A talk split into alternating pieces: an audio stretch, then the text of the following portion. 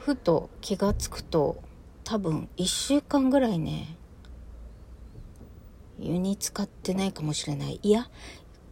この間もうお湯湯に浸かって頭を洗うのが精一杯で体を洗うのがもうできできなくてぐったりって話したのってつい4、5日前の話でしたっけ？もうね、ほんとお風呂入れなくなったからね、わけわかんないんですよね。汚。今日ぐらいは、今日ぐらいは、ね、昼だろうが夜だろうが、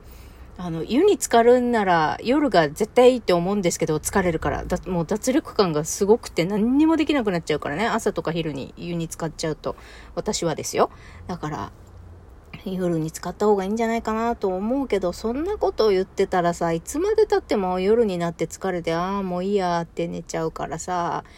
ヒンガーマーブしちゃうんだよね。ヒンガーマーブ。汚いってことね。エロタマラジオ。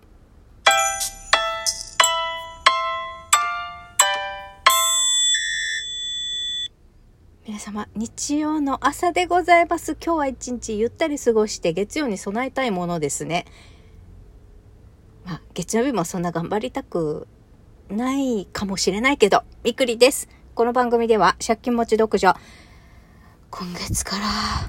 フリーランスに前戻って、ここ3、4日はほんとダラダラ過ごしております。みくりが沖縄から日々いろいろいろいろ思うことを配信しております。いや、今日はね、なんかね、もうまず寝すぎたんだけど、深く眠れない寝すぎたって辛いなーっていう感じ。で、昨日ね、何時間寝てたんだろう ?14、5時間寝てたんじゃないかな。それ以外はね、台所に立って料理してるか食べてるかみたいな、もうほんとくっちゃね、くっちゃねなんですよ。食べることはしっかりしてしまうみたいな。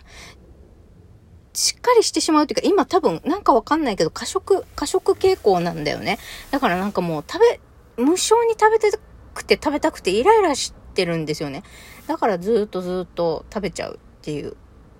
ことで。で、食べた後は、食べちゃったって満腹感と罪悪感でなんかグテーってなって寝るみたいな。悪循環の中 なんか悪循環な感じで過ごしております。なんだけれども、それじゃあいけませんわ、と思ったみくりです。今日のテーマはこちら。起きれない時は仕方ないが、なるべく運動と食事を改善するについてお話しします。あの、寝すぎて起きた朝の、なんと体がもうガタピシで痛いこと、ねもう腰痛くてさ、私今日起き起きれないんじゃないか、歩けないんじゃないかって思うほど腰が痛くてだるくって、ベッドから起きるの辛かったけど、でもなんか大型の台風ね、沖縄に近づいてきているみたいだし、あの、天気がいい日にね、行ける日にちゃんとあ散歩行っとかなきゃと思って、なんとか起きて、ちょっと遅い時間だったけど、もう二度寝三度寝しながらさ、起きて寝て起きて寝てってやりながらで、8時半に最終的に起きねばって起きて、で、いつもの公園に行こうと思ったんだけど、なんか今日は、その公園で、なんか小学生の何かしらのスポーツ大会があんのかな？わかんないけど、すっげえ駐車場混んでるっぽくって、その公園にたどり着くまでも結構渋滞で時間かかったんですよね。でもそれで慣れちゃって、で、今、私は その、いつものア散歩の公園からほど近い、えー、ショッピングモールの駐車場でね、車中録をしております。はい。あの、まだオープンしたばっかりだから9時過ぎだからね、まだ車が少なくって、今のうちにね、人が少ないうちにバババーって、あの、食料買い出しして、もう、今日の散歩はね、夕方にしようかなと思ってるところでございます。まあ、私の日常の説明が長かったけれども、まあ、だらだら過ごしててさ、やっぱ、あの、起きれない日はあったたりするのはもうしょうがないって自分を甘やかすとしてね、うつ病なり、まあ、その他精神疾患抱えている人はね、結構朝起きれないっていうのが症状の一つではあって、だから起きれない時にさ、また起きれなかった、なんかまた今日も生産性のない日を過ごしたな、なんて。うつ病になってさ、一年経っても思っちゃうわけ。自分のこと責めちゃうわけ。だから、まずその考え方から、あの、なるべくナチュラルに抜けたいな、みたいな、ふうには思ってるんだけどね。だってせっかく、フルタイムの仕事を卒業したんだから、その分、あの、自堕落に思える日があってもいいじゃない別に最初のさ、1、2ヶ月ぐらいは、これが1年も2年も続いてたら、ちょっとちゃんと治療しようって、もうちょっと気合い入れ直さないとかなって思うけど、まだ勤め人、フルタイムのね、勤め人を終えて、まだ1ヶ月経ちませんから。はい。まあ、ほぼ1ヶ月なんだけど、まだ1ヶ月経ってないんだから、1ヶ月ぐらい自分に休むの許してもいいでしょうっていう。ちょっとダラダラしてもいいでしょうっていうね。自分をなるべく甘やかして、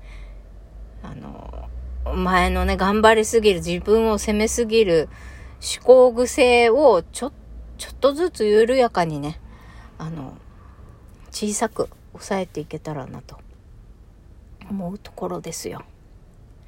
ほんでまあさ、最近ほんと、あの、体がパンパンで、やっぱこんな暴食してさ、暴食プラス寝るだけの生活してたら、そら体がさ、もうパンパンで、前に話した木綿のデカパンツもさ、もうついに鼠径部がきつくてきつくて大変っていう事態になってきて、これはもう明らかに木綿のパンツが、えー、縮んでるのもあるかもしらんが、この鼠径部きつい事件は絶対私の食べ過ぎに、食べ過ぎに他ならないってさ、あの100%自己責任から逃れるわけにはいかん事態も起きとるわけですよね、今。もうパンツがきつくてきつくて。はい。大変なんです。でもさ、太ったらさ、太って下着がきつくなるまで太ってきたらもう結構末期じゃないですか。でも女子の皆さん、なんか自分がさ、デブっちゃった時にさ、下着って買い替えたくないよね。悔しいよね。もうここで、この、あ、きつくなってきた、嫌だっていう、この不快感でもって自分の暴飲暴食に歯止めをかけたいみたいな。気持ちありません？これでさ、もうさらにでかいパンツとか、あのー、スポーツブラとかもっと締め付けのない、もうどこまでおっぱいを下に横に広がらせる気なんだっていう全然補正力のないさ、楽ちんな、あのー、チパッドなんかをさ、買ったりしたらさ、どんどんどんどんひどいことになるんじゃないかっていう恐怖がございません？ね。だから、いやー、このね、そ、パンツ履いて鼠径部がきつくて痛いのよっていう、か足動かすのがしんどいのよっていう事態にまでなってですよ。今日もまた体重計測ってみました。この間55キロでしたけれども、54.6キロでした。あ、意外と太ってないよかったって思ったけど、まあ、この、この油断が良くないよな。油断がきっと良くない。いや、でも、とりあえず下着も何ももうきつくてさ、新しい服買って楽しもうなんて気も起こらんしさ、太ってる時に洋服買いたくないよね。もうなんか、太、もう太ってるっていうだけでも、なかなか、なんだろうな、おしゃれが決まらないというか、なんというか。痩せたい。今年ダイエット諦めよって思ったけどさ、痩せたい気持ちって収まらないね、やっぱね。なんか、困ったもんだ。とりあえず今日はさ、あんまりに、今朝はあんまりにも、あんまりにもっていうか眠りすぎて、体が痛いのがすごい不快なんだよね。体が痛いっていう時点でもう気分が慣れてるんだけど、やっぱりそういうのを、こう、だら、だらだら過ごしてしまったり、で、無気力状態だから、またコンビニ食に依存したりすることでさ、運動しない、食べてるもの悪い。で、体は常にだるくてどんどん太るっていう悪循悪循環にちょっと今入ってる、入りつつある？入ってる？私なんだけど、やっぱいかんよね、これ。あの、もうちょっとずつでもいいから、やっぱり朝散歩、朝散歩天気いい日はね、ちゃんと行くっていう習慣をつけたり、天気悪くてあ散歩行けない日は、せめてヨガをお家でやるとかね。あの、ストレッチをするタイプっていうか、ふ、ふ、通常のヨガって体を伸ばさなきゃいけないから、朝一番にヨガやるってめっちゃきついんだよね。体痛くて。だから、まあ、まずは家の中でくるくる歩いて歩くヨガ、歩く瞑想みたいなものをやって、ちょっと体がほぐれてきたかなって思ったら、まあ、通常のヨガ、体伸ばす系のヨガをやってみるみたいな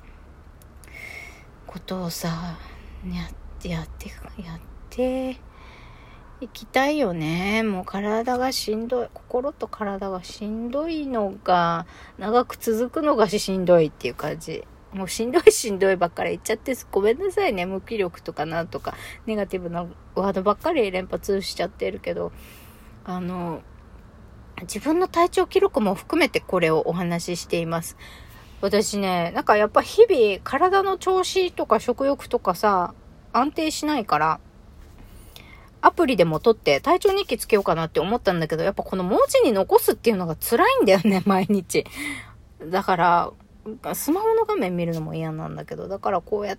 て、まあ、私が毎日やっている何か記録になるものといえばこのラジオなので、ちょっと自分のね、体調の記録としても言ってたりしますね。はい。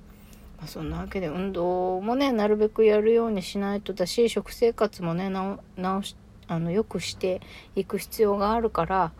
なるべくね、家から一歩も出ない日があったとしても、昨日がそうだったんだけど、